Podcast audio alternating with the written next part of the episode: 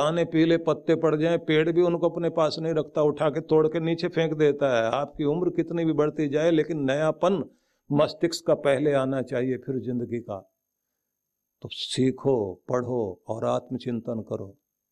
शोच, संतोष, तप, स्वाध्याय, ईश्वर प्रणिधान, ईश्वर के प्रति समर्पित होकर उससे जुड़कर रहना, कहते हैं, ये तो है नियम जो तुम्हारे व्यक्तिगत जीवन के लिए है। दूसरे हैं, यम जो समाज के साथ व्यवहार करना है। यहाँ से उन्होंने शुरुआत की है।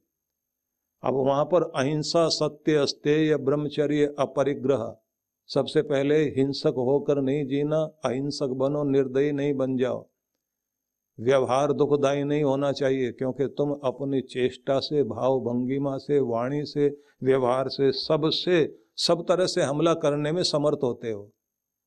एक ही तरह से दुख नहीं देते किसी को। हिंसा अनेक तरह से कर सकते हो। कोई कलम से मार रहा है किसी को तो अहिंसा सत्य, व्यवहार में सत्यता, अस्तेय, चोरी, छल, कपट, समाज को ये तुम मत देना। अहिंसा सत्य, अस्तेय, ब्रह्मचर्य, संयम का पालन करना अपरिग्रह, बहुत ज़्यादा जोड़ तोड़ करके सबका उठा के अपने पास जोड़ के रख लें, वो नहीं। तुम्हारे सामने अगर रोता हुआ पीड़ित दिखाई देता है तो तुम्हारी करुणा प्रकट होनी चाहिए। क्योंकि परमात्मा तुम्हें करुणा पूर्ण होने का मौका देता है। दक्षिण भारत के एक संत का वर्णन आता है कि उनके सामने मुझे उस समय नाम ध्यान नहीं आ रहा कि एक महिला आई और उसने आकर के कहा, महाराज, आपकी वाणी से न जाने कितने कितने लोगों को आशीर्वाद मिलते हैं और उनकी कामना पूरी हो जाती है। मेरे घर में संतान नहीं है, मेरे घर के आँगन में बच्चों की किलकारियों की आवश्यकता है आशीर्वाद दो कि कृपा हो जाए। संत बैठे हुए चने खा रहे थे। उन्होंने उठा करके थोड़े से चने उस महिला के हाथ में दिए और कहा, जा वहाँ बैठ और जा करके इन चनों को चबा, इनको खा। और उसके बाद में फिर मैं तुम्हें जो विधि बताऊँगा, वो विधि पूरी करना। वो महिला वहाँ गई और इतनी देर में एक बहुत ही फटा कपड़ा पहना हुआ, भूखा, नंगा बच्चा भागता हुआ आया और आकर के बोला, माँ, मुझे कुछ दो। तो उसने डांट दिया, नहीं है कुछ भी। कुछ तो दो, नहीं है। अच्छा जो खा रहे हो उसी में से कुछ दे दो। उसने जो है, मुट्ठी बंद कर ली और दूसरे हाथ से चप्पल उठाने की कोशिश की, भागता या नहीं? चने वने खाने के बाद में जैसे वो संत के पास में आई और आकर के बोली, महाराज, अब आप विधि बता दीजिए। बोले, तुम्हारे घर में संतान नहीं आएँगे। मैं कितनी भी कोशिश करूँ, उस करुणा में परमात्मा की करुणा तुम्हारे हृदय में उतर आए और तुम्हारे हारमोन्स में परिवर्तन हो सके, लेकिन होगा नहीं। उसने कहा, क्यों? बोले, मेरे दिए चनों को मैं भी तू उस भूखे बच्चे को नहीं दे पाई तो वो कैसे पसीजेगा तुम्हारे ऊपर? बड़ा अद्भुत संदेश है। इसलिए आप देख लीजिए, अहिंसा सत्य अस्तेय ब्रह्मचर्य आखिर में अपरिग्रह कहा? इतना जोड़ तोड़ करके मत रख लेना कि तुम्हारे अंदर की करुणा सूख जाए। उदारता चाहिए का यह है व्यवहार जो दुनिया के साथ करना। उसके बाद कहते हैं, अब आसन साधना सीखिए। फिर उसके बाद प्राणायाम की साधना करना। यम नियम आसन प्राणायाम प्रत्याहार, इंद्रियों का रुख बाहर की तरफ़ है बोने अंदर की तरफ़ मोड़िए और मन को साधना शुरू कर दीजिए, यहाँ तक तुम आओ। और फिर एक प्रयास और कहा है, धारणा, एकाग्रता साध लेना। का ये तो हो गए तुम्हारे प्रयास, ये हो गए कर्म, और इसके बाद जो घटना घटती है, वहीं से ध्यान जब घटेगा तो योगारूढ़ हो जाओगे। यहाँ तक कृष्ण लेकर के आए आपको उसके बाद आगे उन्होंने ये श्लोक बोला है उद्धरेत आत्मन आत्मान। अपना उद्धार स्वयं करना। नात्मान साधयत अपने आप को पतन की ओर मत जाने देना। इस श्लोक की बड़ी व्याख्याएँ होती हैं, लेकिन अगर प्रसंगवश आप देखें तो उस समय ये समझाया गया है कि तुम अपना उद्धार करने के लिए आए हो, न जाने कितनी कितनी योनियों से भटकते भटकते तो यहाँ तक पहुँचे हो। अब गिर मत जाना। और फिर ये कहा कि बाहर की सहायता मत ढूंढ लेना, आत्मेव ही आत्मनो बंधो तुम ही अपने मित्र हो। आत्मेव रिपु आत्मन तुम ही अपने शत्रु भी हो। खुद के दुश्मन मत बन जाना। बड़ा अद्भुत संदेश है। मनुष्य को चाहिए कि स्वयं की सहायता से अपना उद्धार करे। अपने आप को नीचे न गिरने दे, क्योंकि आप ही अपने मित्र हो और आप ही अपने शत्रु हो। अपने आप को ऊपर उठाने का संकल्प आपके मन में ज़रूर जागना चाहिए। जब तुम अपने को साध लेते हो और अपने अनुशासन में बंध जाते हो तो स्वयं के मित्र बन जाते हो। लेकिन जब तुम अपना अनुशासन नहीं साध पाते तो वहीं से तुम खुद के साथ शत्रु बन जाते हो। अनुशासन ही अपने आप में मित्रता है। योग दर्शन ने यहीं से तो कहा है, अथ योगानुशासनम, यहीं से शुरुआत हुई है। आत्मानुशासन सबसे पहले आवश्यक है। दूसरों पर शासन करने की इच्छा तो सब किसी की होती है, लेकिन जिस दिन आप खुद पर शासन करना शुरू कर देते हैं, वहाँ से अनुशासन शुरू होता है। आप खुद को कुछ कहें और वह बात आप पूरी करें कि मैंने ये ठान लिया है तो इसको मैं पूरा करूँ, पूरा करूँगा। और ये सदा हुआ अनुशासन से सदा हुआ मन ही आपका मुक्ति देने वाला, दुखों से छुड़ाने वाला बनता है। मन एवं नाम कारण बंद मोक्ष यो हो। ये जो कहा गया है, ये इसीलिए कहा गया तो सबसे पहले तो हम ये बात ध्यान रख लें कि हम अपने आप को पतन की तरफ़ न जाने दें, क्योंकि हमें, हमारे उद्धार का अवसर भगवान ने दिया है। एक बड़ा प्यारा उदाहरण दिया जाता है, जिसको मैं आपके सामने कहना चाहूँगा। प्रत्येक व्यक्ति को इसके बारे में सोचना चाहिए। कहते हैं ना कि किसी एक तालाब में एक कोने पर पानी और पानी के बीच में मिट्टी का एक ढेर सा बना हुआ और उसके अंदर एक कीड़ों की कॉलोनी है। और उसके बीच में कुछ वो जो मिट्टी का ढेर है, चारों तरफ़ पानी है, उसके अंदर से कुछ नाल जैसी कुछ जड़ें ऊपर की तरफ़ जा रही हैं। अब एक दिन कहते हैं कि सब कीड़ों ने कहा कि यहाँ से रेंगते हुए कुछ कीड़े ऊपर चले जाते हैं। और ऊपर हमने भी जाके देखा, हम थोड़ा सा ऊपर जाते हैं तो ऊपर पानी है और पानी से ऊपर कुछ जो है चमकती हुई चीज़ दिखाई देती है, शायद रोशनी है वो। लेकिन हम तो डर के हमेशा नीचे उतर आए। पर कुछ लोग हैं जो इससे चढ़ के ऊपर चले जाते हैं वो फिर लौट के नहीं आए कभी भी। तो सबने आपस में सलाह की कि भाई, कोई तो एक ऐसा साहसी व्यक्ति होना चाहिए जो पार जाए और फिर वापस आए और आकर के बताए कि उस पार है क्या? और उसके बाद उनका जो प्रमुख था, उसने कहा, भैया, मैं ही कोशिश करता हूँ और मैं तुमसे वायदा करता हूँ कि मैं लौट करके आऊँगा और तुम्हें बताऊँगा कि उस पार जाना चाहिए या नहीं जाना चाहिए, वो दुनिया क्या है? तो सबने कहा, संकल्प करो। अब तक जो गए, वो गद्दार वापस नहीं लौटे, बिरादरी का ख्याल नहीं रखा। और फिर उनका के प्रति हम चिंतित हैं, उनका हुआ क्या होगा?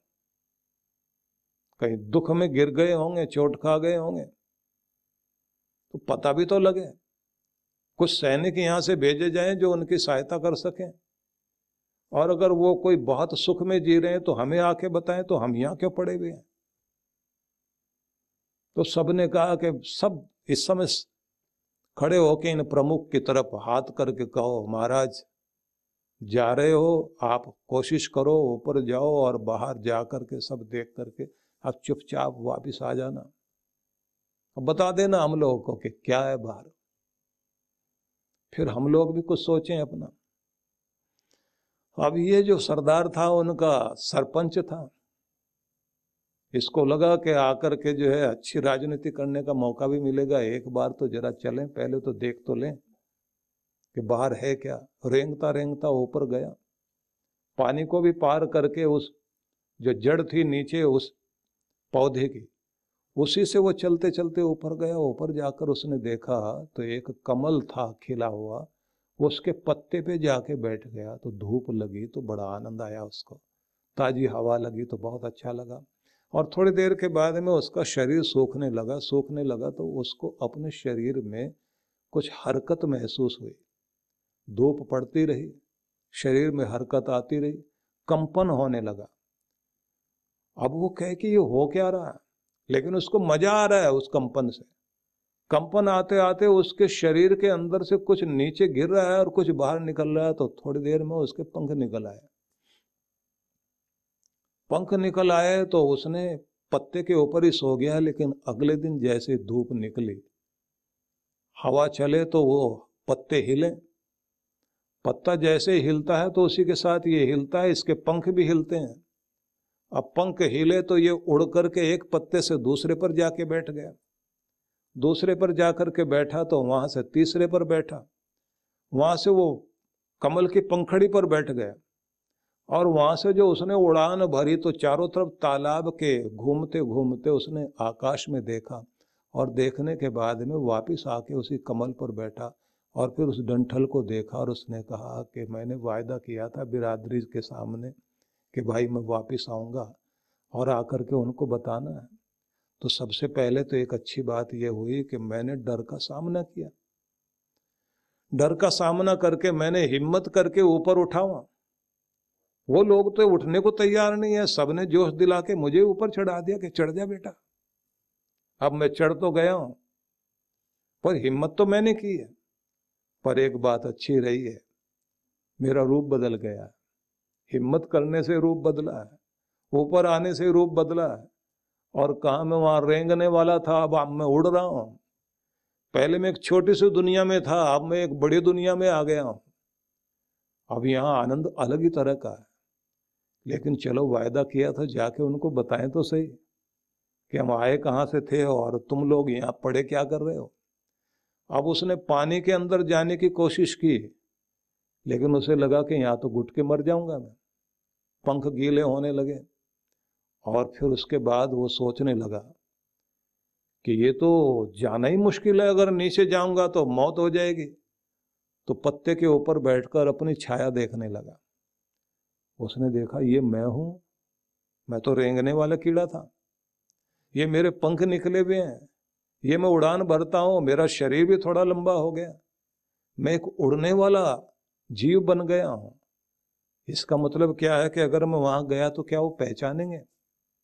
वैसे ही थोड़ा सा आदमी कुछ बड़ा हो जाए तो लोग कहते तुम तो बदल गए हो। अब वो कहता नहीं मैं तो तुम्हारे जैसा हूँ।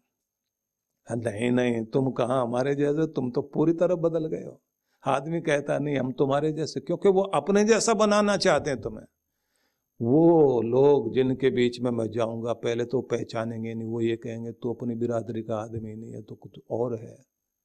और अगर मैं यहाँ घुसा भी सही तो पहले ही मारा जाऊँगा, पहुँच नहीं पाऊँगा। और उसके बाद कहते हैं, वो लौटा नहीं। और नहीं लौटा तो आकाश का आनंद लेता रहा। और उसके बाद उसने ये कहा कि जिसने भी कुछ हिम्मत की ऊपर उठने की, जिसने भी अपने डरों को पार कर लिया वो कीड़ों की तरह रेंगता हुआ उस तली में तालाब की नहीं रहा। वही आकाश की ऊंचाइयाँ छू पाया, क्योंकि उसने अपने उद्धार का, कल्याण का रास्ता ढूंढा था। जोखिम लेने के लिए तैयार हुआ था। थोड़ा साहसी हुआ था, इसलिए बाहर आया। बाहर आकर उसने ये सब कुछ देखा।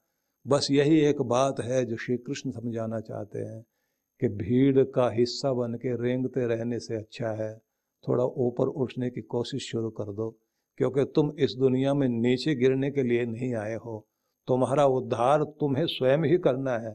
इसलिए एक बार उस जोखिम से लेने की कोशिश करो कि जहाँ तुम कंफर्ट जोन में पड़े हुए हो, जहाँ तुम अपने आराम में पड़े हुए हो, वहाँ उस आराम को त्याग करके उस बड़े आनंद को प्राप्त करने की कोशिश करो, जिसके लिए तुम्हें जन्म दिया गया। लेकिन ये बात ध्यान रख लेना कि प्रत्येक व्यक्ति बदलाव से डरता है, इसलिए वो अपने कंफर्ट जोन में जहाँ से उसको आराम मिलता है उस जगह पे पड़ा रहता। नहीं, यही ठीक हो यहाँ से बाहर जाने में तो बहुत खतरा, पता नहीं क्या हो। इसलिए आदमी कभी भी ऊपर नहीं उठता, उन्नति नहीं करता। तो इसलिए श्री कृष्ण जब ये कहते हैं, उद्धरेत उद्धार करो अपना, आत्मानम उद्धरेत आत्मानम, अपना उद्धार करो, लेकिन कैसे? आत्मना आत्मानम स्वयं से स्वयं का उद्धार कीजिए। न आत्मानम अवसादयत। अपने आप को नीचे मत गिरने दें, पतन की तरफ़ मत जाने दें, क्योंकि हर चीज़ तुम्हें नीचे की तरफ़ खींच रही है। नीचे वाले तो बड़ा कसम वसम दे करके कहते हैं, कसम है, तुम्हें चले तो गए, लेकिन लौटना यही है। विदेश में चला गया बेटा तो उसे कहेंगे, बेटा, कसम से यहीं लौट के आना, यहीं बैठना आकर के। बड़े शहर में गया है तो दिल्ली से बेंगलोर चला गया तो कसम देंगे, माँ के पास यहीं आना है। कुछ बन गया तो तुम तो बदल गए हो। तुम तो हमारे रहे नहीं हो। बहुत कुछ बातें कही जाएँगी, लेकिन अगर किसी ने अपना उद्धार करना है तो उसे सारे आकर्षणों को सबको पार करके ऊपर उठना ही पड़ेगा। और अगर नहीं ऊपर उठोगे तो वहीं पड़े रेंगते रह जाओगे। इसलिए कहा गया, तुम ही अपने मित्र हो और तुम ही अपने शत्रु हो। लेकिन जब तक तुम्हें अपने अनुशासन में नहीं आओगे, तब तक तुम अपने मित्र नहीं बन सकते। अब वो अनुशासन क्या है? उस अनुशासन को भी आपको ध्यान रखना है। अनुशासन इस बात का भी होगा कि क्या खाना है और क्या नहीं। कौन सी चीज़ आपका लाभ देने वाली चीज़ है? कौन सी चीज़ स्वाद देगी और कौन सी चीज़ सेहत देगी? किन मित्रों के संग से उन्नति होगी और किन मित्रों के संग से मनोरंजन तो हो जाएगा, लेकिन ज़िंदगी मुश्किल में पड़ जाएगी। क्या करने से तुम्हारी ज़िंदगी में, जो परेटो प्रिंसिपल माना जाता है यूरोप का, उसमें एक बड़ी बात कही जाती है कि एट्टी ट्वेंटी सिद्धांत में ट्वेंटी परसेंट उन चीज़ों को खोजो जो तुम्हारी ज़िंदगी में एट्टी परसेंट रिज़ल्ट दे सकती हैं। तो इस सब पर चर्चा करेंगे हम लोग क्योंकि समय इतना नहीं रहा लेकिन आपको ये ज़रूर बताना चाहूँगा कि जब भी आप कमज़ोर पड़ जाओ तो फिर प्रार्थना करो। गुरु पूर्णिमा के पावन अवसर पर आप सभी को मैं आमंत्रण दे रहा हूँ। ये एक सुंदर अवसर है सभी के लिए।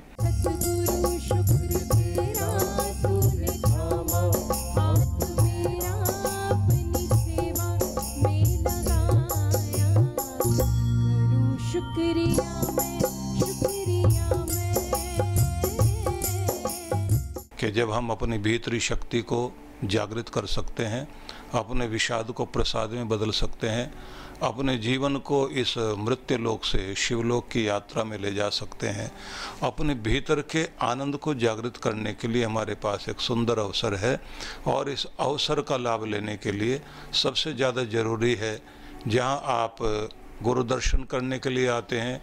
उस समय जो है आप अपने आध्यात्मिक लेखा जोखा गुरु के सामने प्रस्तुत करते हैं। उसी के साथ आवश्यक है कि गुरु मंत्र सिद्धि साधना में भाग लें। इसे अमृत मंत्र साधना बोलते हैं। और इसी के साथ में अगर दिव्य शक्तिपात का अवसर भी आपको मिल सके, क्योंकि 9 से 11 तारीख तक का तीन दिन का एक कार्यक्रम गुरु मंत्र सिद्धि साधना का है, जिसे हम अमृत साधना के नाम से जानते हैं। और एक दिन का कार्यक्रम जो है, वो दिव्य शक्तिपात का है। यह हमारे भीतरी चक्रों की शक्तियों को जागृत करने के लिए, तीनों ग्रंथियों की ऊर्जा को ऊपर उठाने के लिए, और पर ब्रह्म परमेश्वर से अपना संबंध जोड़ते हुए, अपना ओरा स्ट्रॉन्ग करते हुए, हम उस जगह पहुँचते हैं, जहाँ से हमें सुख सौभाग्य प्राप्ति के लिए एक कृपा प्राप्त होती है। तो इसके लिए मैं चाहूँगा कि सभी लोग बहुत प्रेम से इसमें आए, इसका लाभ लें और कोशिश करें कि अब कोई भी माया का प्रभाव मतलब जिसमें बहाने होते हैं, जिसमें रुकावट होती है, जिसमें कोई बाधा होती है उस सबको पार करके पहुँचना है। क्योंकि हमारा दुर्भाग्य ही हमारे लिए बाधा बनता है। हम शुभ के लिए देरी करने लग जाते हैं और शुभ को उसी समय तैयार हो जाते हैं पूरा करने के लिए। तो आप सबको आमंत्रण है। आइए और लाभ लीजिए।